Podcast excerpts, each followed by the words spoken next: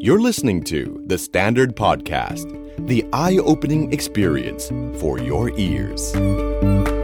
วันนี้คุณมีความสุขดีไหมครับ สวัสดีครับ ผมนิ้วกลมสราวุธเฮงสวัสดิ์คุณกำลังฟังความสุขโดยสังเกตพอดแคสต์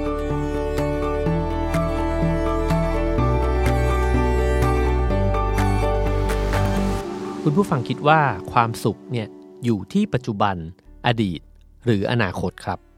ก่อนที่จะตอบคำถามนี้นะครับ อยากจะขอชวนชิมแฮมเบอร์เกอร์ 4 แบบ ลองจินตนาการนะครับว่า ตรงหน้าของคุณเนี่ยมีแฮมเบอร์เกอร์ตั้งอยู่ 4 ก้อนด้วยกันนะครับ แบบแรกเนี่ยเป็นแฮมเบอร์เกอร์ที่มีเนื้อฉ่ำๆเลย แล้วก็มีชีสเยิ้มๆนะครับ ผักสดมาก คือกินเข้าไปเนี่ยอร่อยสุดๆ แน่ ๆนะครับ แต่กินแล้วก็อ้วนสุดๆ เช่นกันนะครับ ส่วนก้อนที่2เนี่ยเป็นแฮมเบอร์เกอร์แบบมังสวิรัติครับ เป็นเบอร์เกอร์ที่ไม่อร่อยเลย แต่กินแล้วไม่อ้วน คือดีต่ออนาคตของคุณแน่ๆนะครับ ส่วนก้อนที่3เนี่ยเป็นเบอร์เกอร์ที่รสชาติก็ไม่อร่อย แถมกินแล้วเนี่ยยังทำลายสุขภาพในระยะยาวอีกนะครับ และก็ก้อนสุดท้ายเป็นเบอร์เกอร์ที่รสชาติอร่อยเด็ดมากเลย แถมยังดีต่อสุขภาพอีกด้วยนะครับ ซึ่งแน่นอนนะครับว่าถ้ามีเบอร์เกอร์ทั้ง 4 ก้อนตั้งอยู่ตรงหน้าคุณเนี่ยผมเชื่อว่าทุกคนก็ต้องหยิบก้อนที่ 4 ถูกต้องไหมครับ และถ้าเกิดมันมีเบอร์เกอร์แบบนี้ออกมาขายเนี่ยก็คงขายดีมากแน่ ๆนะครับ ตัวอย่างที่ผมยกมาเนี่ยผมนำมาจากหนังสือเรื่อง Happier นะครับของดร. Tal Ben-Shahar นะครับซึ่งเป็นอาจารย์สาขาจิตวิทยานะครับของมหาวิทยาลัยฮาร์วาร์ดนะครับ ซึ่งหนังสือเล่มนี้เนี่ยก็ถูกแปลเป็นไทยด้วยนะครับ โดยสำนักพิมพ์วีเลิร์นนะครับ ในชื่อเปิดห้องเรียนวิชาความสุขนะครับเบอร์เกอร์ทั้ง 4 แบบเนี่ยเป็นตัวอย่างของความสุขของคนเราครับ เป็นมุมมองนะครับที่เราใช้มองเรื่องต่างๆ ในชีวิตว่าเราจะทำยังไงให้ได้ความสุขมา พวกแรกเนี่ยที่ชอบกินเบอร์เกอร์ที่อร่อยเยิ้มเลยนะครับ แต่ว่าอาจจะทำให้เราอ้วนได้เนี่ย จะเป็นพวกที่จัดอยู่ในหมวดของคนที่เป็นเจ้าสำราญนะครับ ซึ่งเป็นคนที่ให้ความสำคัญกับความสุขตรงหน้า ให้ความสำคัญกับปัจจุบันที่สุดเลย ส่วนคนที่กินเบอร์เกอร์มังสวิรัตเนี่ยจะเป็นพวกที่เขาเรียกว่า หนูถีบจักรนะครับ หรือว่าเป็นหนูที่ชอบวิ่งแข่งกัน คนพวกนี้เนี่ยจะมีลักษณะของการอดเปรี้ยวไว้กินหวาน คือยอมทนทุกข์นะครับ ยอมที่จะทำงานหนัก ยอมที่จะเจ็บปวด แต่ว่าเขามองไปถึงวัตถุประสงค์ของตัวเองที่วางไว้ในอนาคตอันไกลโพ้นว่าไม่เป็นไร เหนื่อยตอนนี้เป็นทุกตอนนี้ แต่ว่าเดี๋ยวมีความสุขวางอยู่ ในอนาคตตอนเราทำสำเร็จแน่นอนนะครับ ส่วนพวกที่3เนี่ยที่กินเบอร์เกอร์ที่กินตอนนี้ก็ไม่อร่อย แถมยังทำให้อ้วนในอนาคตอีกด้วยนะครับ คนพวกนี้เนี่ยในหนังสือเขาเรียกว่า คนประเภทหมดอะไรตายอยาก คือ เป็นคนที่ไม่มีความสุขทั้งในปัจจุบัน แล้วก็จะไม่มีความสุขในอนาคตด้วยนะครับ เดี๋ยวเราจะเจาะลงไปดูนะครับว่าอะไรที่ทำให้คนกลุ่มนี้เนี่ยเป็นแบบนั้น ส่วนเบอร์เกอร์ก้อนสุดท้ายเนี่ยก็คือคนที่มีความสุขกับชีวิต คือ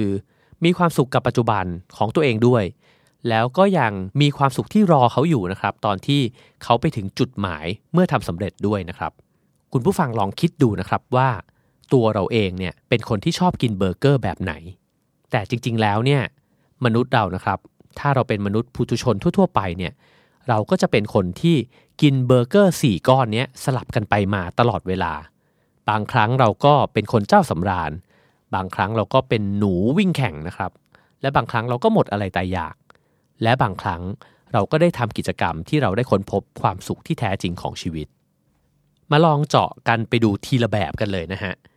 คนที่เป็นพวกหนูถีบจักรหรือว่าชอบวิ่งแข่งเนี่ยนะครับ ก็มักจะให้ความสำคัญกับการทำงานหนัก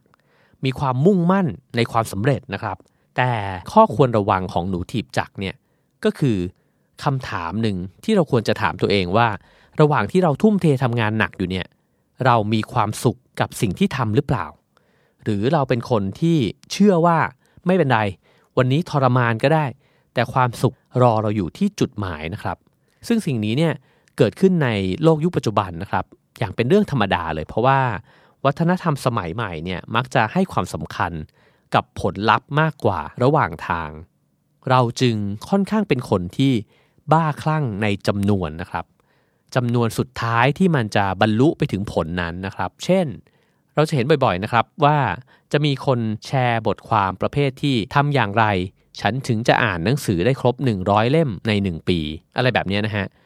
ซึ่งถามว่าการอ่านหนังสือครบ 100 เล่มเป็นเรื่องดีไหม ผมว่าดีแน่นอนนะครับ แต่สิ่งที่มันน่าคิดก็คือว่าทำไมเราถึงเอาเกณฑ์จำนวนมาเป็นตัวตั้ง ว่าฉันควรจะอ่านหนังสือได้กี่เล่มใน 1 ปีทำไมการอ่านหนังสือแล้วแฮปปี้กับหนังสือเนี่ยมันจึงไม่ใช่ทำอย่างไร ฉันถึงจะอ่านหนังสืออย่างดื่มด่ากับมันมากที่สุด ผมว่าสิ่งนี้เป็นเรื่องที่น่าคิดมากนะครับ เพราะว่านี่เป็นแค่ตัวอย่างเล็กๆ เท่านั้นนะฮะ แต่ว่าเรื่องการบ้าในจำนวนหรือผลลัพธ์เนี่ยมันก็ส่งผลกับเราทั้งชีวิตนะครับ เช่น เราอาจจะเป็นคนที่ชอบคำนวณแคลอรี่มากๆเลย คือดูตัวเลขแล้วก็ชั่งน้ำหนัก เราอาจจะชอบดูตัวเลขในบัญชี บัญชีเงินเดือนของเรา ว่า เอ้ย เราสะสมเงินได้เท่าไหร่แล้ว ถามว่าผลลัพธ์เหล่านี้เนี่ยมันไม่มีผลกับชีวิตเหรอ แน่นอนนะครับ ผมว่าผลลัพธ์ที่เป็นตัวเลขเหล่านี้เนี่ยมีผลกับชีวิตและความเปลี่ยนแปลงของเราแน่นอน แต่คำถามก็คือว่า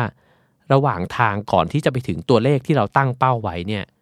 เราได้ดื่มด่าแล้วก็ได้ใส่ใจนะครับ ได้ให้เวลากับสิ่งที่เราทำก่อนที่จะไปถึงตัวเลขนั้น รวมถึงให้ความสำคัญกับความสุขของระหว่างทางก่อนที่จะไปถึงผลลัพธ์นั้นเนี่ยมากน้อยแค่ไหนนะครับ ข้อควรระวังของชาวหนูถีบจักก็คือ ถ้าเรามัวแต่มองที่ผลลัพธ์ เราอาจจะลืมความสุขระหว่างทางที่เราทำอยู่ในทุกวันก็ได้นะครับ เพราะฉะนั้นเนี่ยจริงๆแล้วเราอาจจะไม่ต้องรอให้สำเร็จนะครับ แต่เราควรจะมีความสุขตั้งแต่ลุกขึ้นมาทำสิ่งนั้นแล้ว ส่วนพวกที่2นะครับคือพวกเจ้าสำราญเนี่ยจะเป็นคนที่ทนความทรมานไม่ได้นะครับ ทนงานหนักเนี่ยไม่ได้เลย เพราะในความเชื่อของเขาเนี่ยเขาเชื่อว่าชีวิตที่ดีเนี่ยมันควรจะเป็นชีวิตที่เต็มไปด้วยความสุข เต็มไปด้วยสิ่งที่ตัวเองต้องการ แล้วก็ได้เสพสุขเหล่านั้นเนี่ยตลอดเวลา เพราะฉะนั้นอะไรที่ทำแล้วรู้สึกเหนื่อย รู้สึกเบื่อ รู้สึกเจ็บปวด ไม่ชอบก็จะหลีกเลี่ยงทันทีนะครับ สิ่งที่มันเป็นปัญหาของความคิดแบบนี้เนี่ยก็คือว่า เมื่อเราได้เสพความสุขบ่อยๆ เข้าเนี่ย มันจะไปถึงจุดหนึ่งครับ ที่เราเริ่มเคยชินกับความสุข แล้วเราก็เริ่มรู้สึกเบื่อความสุข ไอแบบที่เราเสพกันมาตลอดเนี่ยนะฮะแล้วเราจะเริ่มตั้งคำถามครับว่า แล้วตกลงแล้วเนี่ยฉันจะอยู่ไปทำไม คือมันเหมือนกับว่า เรามีความสุขจนกระทั่ง เราไม่รู้สึกว่าชีวิตมันท้าทายอะไรอีกต่อไปแล้วครับ แล้วถึงวันนั้นเนี่ยเราจะเริ่มรู้สึกครับว่า ชีวิตที่ไม่มีอุปสรรคเลย ไม่มีความท้าทายเลย แล้วก็ไม่มีจุดหมายที่เราจะต้องไปพิชิตเนี่ยมันเป็นชีวิตที่ไร้ความหมายไปด้วย ข้อคิดสำหรับแนวความคิดแบบคนเจ้าสำราญเนี่ยนะครับก็คือว่าจริง ๆ ชีวิตที่เป็นสุขเนี่ยมันจะต้องมีอุปสรรคที่เราอยากจะเป็นคนพิชิตมันนะครับ แล้วก็ต้องระวังด้วยว่าถ้าเรามีชีวิตที่มีแต่ความสุขต่อเนื่องไปตลอดเวลาเนี่ยเราจะไม่ชินนะครับกับสิ่งที่มันยากในชีวิต และแน่นอนว่าวันใดวันหนึ่งชีวิตก็จะต้องส่งสิ่งที่มันยากเนี่ย เข้ามาให้เราได้เผชิญหน้ากับมันแน่นอนนะครับ ส่วนแบบที่3เนี่ยก็คือคนที่หมดอะไรตายอยากนะครับ หรือว่าคนที่หมดหวังกับความสุขนั่นเองนะครับ เขาบอกว่าถ้าเกิดว่าคนประเภทที่เป็นหนูวิ่งแข่งหรือหนูถีบจักรเนี่ยเป็นคนที่ฝากความสุขของตัวเอง ไว้ในอนาคต ถ้าคนเจ้าสำราญเป็นคนที่ฝากความสุขของตัวเอง ไว้กับปัจจุบันเท่านั้นเนี่ย คนที่หมดอะไรแต่อยากเนี่ยจะเป็นคนที่ทิ้งความสุขของตัวเองไว้กับอดีตครับ เหตุผลที่มีคนบางกลุ่มนะครับที่รู้สึกว่าตัวเองเนี่ยหมดอะไรแต่อยากกับชีวิตเนี่ยเป็นเพราะว่าเขาเคยผิดหวังในเรื่องนั้นๆ ในอดีต ผมว่าตัวเราเองก็อาจจะเป็นแบบนี้ในบางแง่มุมนะครับ เมื่อเราผิดหวังกับเรื่องเรื่องหนึ่งเราก็รู้สึกว่าเราไม่เชื่อแล้วว่าเรื่องนั้นจะนำความสุขมาให้ในชีวิต เราอาจจะเคยผิดหวังกับความรัก เราก็รู้สึกว่า เราไม่อยากเริ่มต้นใหม่กับความรักแล้ว เพราะว่าความสุขที่ได้จากความรักเนี่ยมันไม่มีจริงหรอก ซึ่งการที่ตอกย้ำตัวเองแบบนี้อยู่เรื่อยๆนะครับ ก็จะทำให้มิติของความสุขในแต่ละเรื่องเนี่ยมันค่อยๆหายไป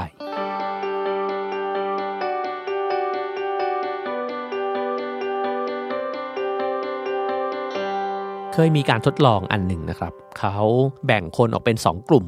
แล้วก็ให้คนเนี่ย แยกกันอยู่คนละห้องเป็นกลุ่ม A กับกลุ่ม B นะครับ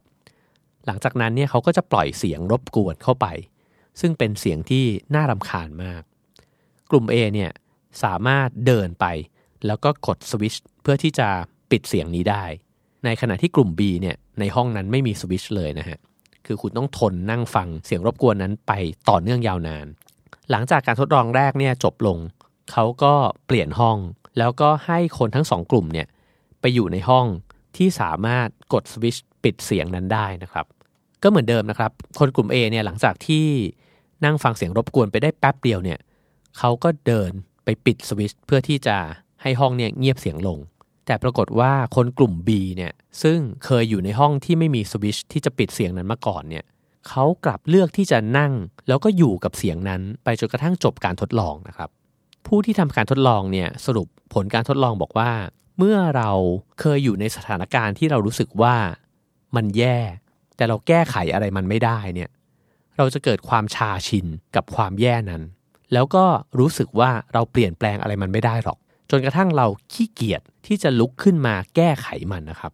ซึ่งการทดลองนี้เนี่ยเป็นภาพที่ฉายให้เห็นนะครับของการที่เวลาที่เรารู้สึกหมดอะไรตายอยากกับชีวิต คือเราดันมีความเชื่อไปแล้วว่า มันไม่มีทางที่จะทำให้ตัวเราเองเนี่ย มีความสุขขึ้นมามากกว่าที่ตอนนี้เป็นอยู่หรอก ข้อคิดจากมุมมองนี้เนี่ยก็คือจริงๆแล้วเนี่ยถ้าเรามัวแต่ยึดติดอยู่กับอดีตเนี่ยเราก็จะไม่มีวันมีความสุขได้ในอนาคตเลยนะครับ ซึ่งจริงๆ คนทั้ง 3 ประเภทนี้นะครับ ซึ่งแน่นอนนะครับว่าตัวเราเองก็อาจจะเป็นประเภทใดประเภทหนึ่ง ในวันใดวันหนึ่งนะครับ ก็ล้วนแล้วแต่มีภาพลวงตาของตัวเองด้วยกันทั้งสิ้นนะครับ พวกหนูถีบจักเนี่ยก็จะมีภาพลวงตาของการไปถึงจุดหมาย ว่าความสุขมันอยู่ตรงนั้นแหละ เท่านั้น พวกเจ้าสำราญเนี่ยก็จะมีภาพลวงตาของการที่เชื่อว่าชีวิตจะต้องมีความสุขเท่านั้น ห้ามทุกข์เลย ส่วนพวกหมดอะไรตายอยากเนี่ยก็จะมีภาพลวงตาว่า ชีวิตเนี้ยมันไม่มีอะไรที่จะดีขึ้นไปกว่านี้ได้หรอก ถ้าลองเปรียบเทียบนะครับว่าชีวิตคือการเดินทาง แล้วเป้าหมายในชีวิตของเราเนี่ย เหมือนยอดเขาสูงสักลูกหนึ่งนะครับ ทุกคนมองไปที่ยอดเขายอดนั้นนะครับ ถ้าเป็นพวกหนูถีบจักเนี่ยก็จะบอกว่าฉันจะไม่มีวันมีความสุข ตราบที่ฉันยังขึ้นไปไม่ถึงบนยอดสูงสุดนั้น ส่วนพวกเจ้าสำราญเนี่ยจะไม่มีวันไปถึงยอดเขาเลยครับ เพราะเขามัวแต่เอนจอยกับการที่เล่นกับดอกไม้ เห็นผีเสื้อบินผ่านมา นกบินผ่านมา เห็นผู้คนเดินผ่านมายิ้มให้เขาก็เล่น อาจจะกินเหล้าอยู่ตรงนั้นนะครับ คือสวนเสเฮฮาจนกระทั่งลืมไปครับว่าชีวิตมันจะต้องเดินไปถึงจุดหมายใดจุดหมายหนึ่งนะฮะแล้วอยู่มาวันหนึ่งเนี่ยเขาอาจจะนึกขึ้นมาได้ว่าเฮ้ย ฉันจะมานั่งกินเหล้าอยู่แบบนี้ไม่ได้ แต่ถึงตอนนั้นเนี่ยเขาก็ได้ทำศักยภาพที่จะเดินไปสู่เป้าหมายเนี่ยหายไปแล้วนะครับ แล้วก็อาจจะรู้สึกว่าเฮ้ยแล้วเราจะเดินต่อไปทำไมวะ ส่วนพวกที่หมดอะไรตายอยากเนี่ยอาจจะมีคนเอาช้างมาฉุดเขาเลยนะครับ แต่เขาก็จะบอกว่า ผมไม่ไปหรอก ผมเคยลองเดินไปมาละ แล้วผมสะดุดก้อนหินเจ็บมากเลย มันมีแอ่งน้ำตรงนั้นนะ โอ้ ตอนนั้นผมลื่น หัวแตกเลย ผมไม่ไปหรอก คุณไปกันเถอะ เขาก็จะนั่งอยู่ตรงนั้นนะครับ แล้วก็มองยอดเขาอยู่ไกลๆ แล้วก็รู้สึกว่าไม่จริงหรอก มันไม่มีความสุข ทั้งในระหว่างทางทั้งบนยอดเขา ไม่มีทั้งนั้นแหละ แต่คนที่อยู่ในกลุ่มที่ 4 หรือว่ากลุ่มที่หยิบเบอร์เกอร์ที่อร่อยด้วย แล้วก็ไม่อ้วนด้วยเนี่ยนะครับ จะเป็นคนที่ไม่เชื่อครับว่าความสุขเนี่ยมันคือการปีนไปถึงยอดเขาเท่านั้น แล้วก็ไม่เชื่อด้วยว่าความสุขเนี่ยคือการเดินวนอยู่ระหว่างทาง โดยที่ไม่ต้องมีจุดหมายนะครับ แล้วก็ยิ่งไม่ใช่การไม่ขยับตัวไปไหนเลย แต่เขาเชื่อว่าความสุขเนี่ยมันคือประสบการณ์ที่ได้จากการมียอดเขาที่เราอยากพิชิต แล้วเราก็ลงมือเดินไปด้วยนะครับ เพราะฉะนั้นความสุขมันจึงเกิดขึ้นจากประสบการณ์ ไม่ใช่การพิชิตอย่างเดียวเท่านั้นนะครับ ตอนผมอ่านเรื่องนี้เนี่ยผมก็นึกถึงประสบการณ์ของตัวเอง ตอนที่ไปเดินเขาที่เนปาลนะครับ ตอนนั้นเนี่ยผมใช้เวลาประมาณ 10 กว่าวัน เพื่อที่จะไปถึงแล้วก็เดินลงนะครับจาก EBC หรือว่า Everest Base Camp นะครับ ซึ่งก็เป็นค่ายฐานของ Everest ซึ่งสูงประมาณ 5,300 เมตรนะครับ เราใช้เวลาเดินกันอยู่ประมาณเกือบ 10 วัน กว่าที่จะไปถึง base camp ซึ่งแน่นอนนะครับว่า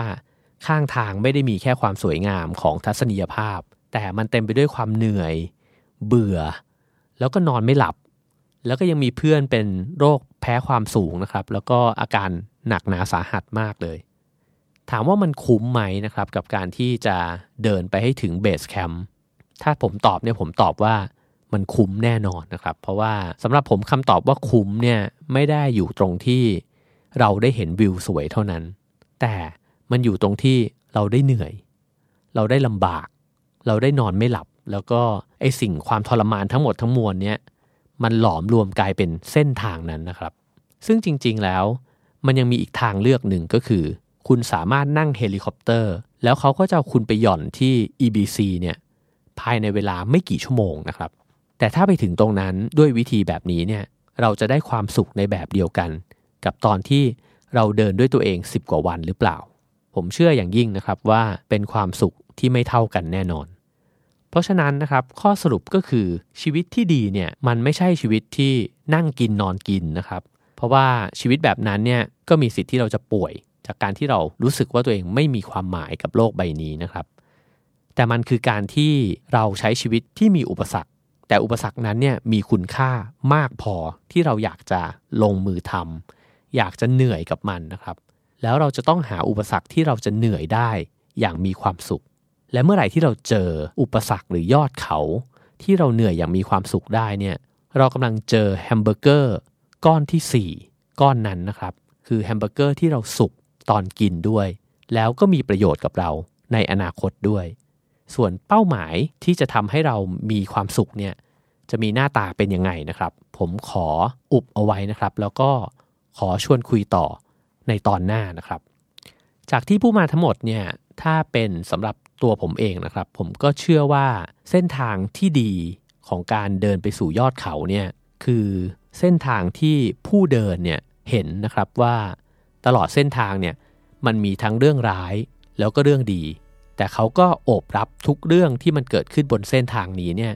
หลอมรวมเข้ามานะครับ เป็นรสชาติของเส้นทางที่จะพาไปถึงจุดหมายที่ตั้งใจไว้ แล้วทุกรสชาติเนี่ยมันก็คือความอร่อยของการเดินทางขึ้นไปสู่จุดหมายที่เราอยากขึ้นไป ขอให้ทุกคนมีความสุขครับ The Standard Podcast. Eye opening for your ears.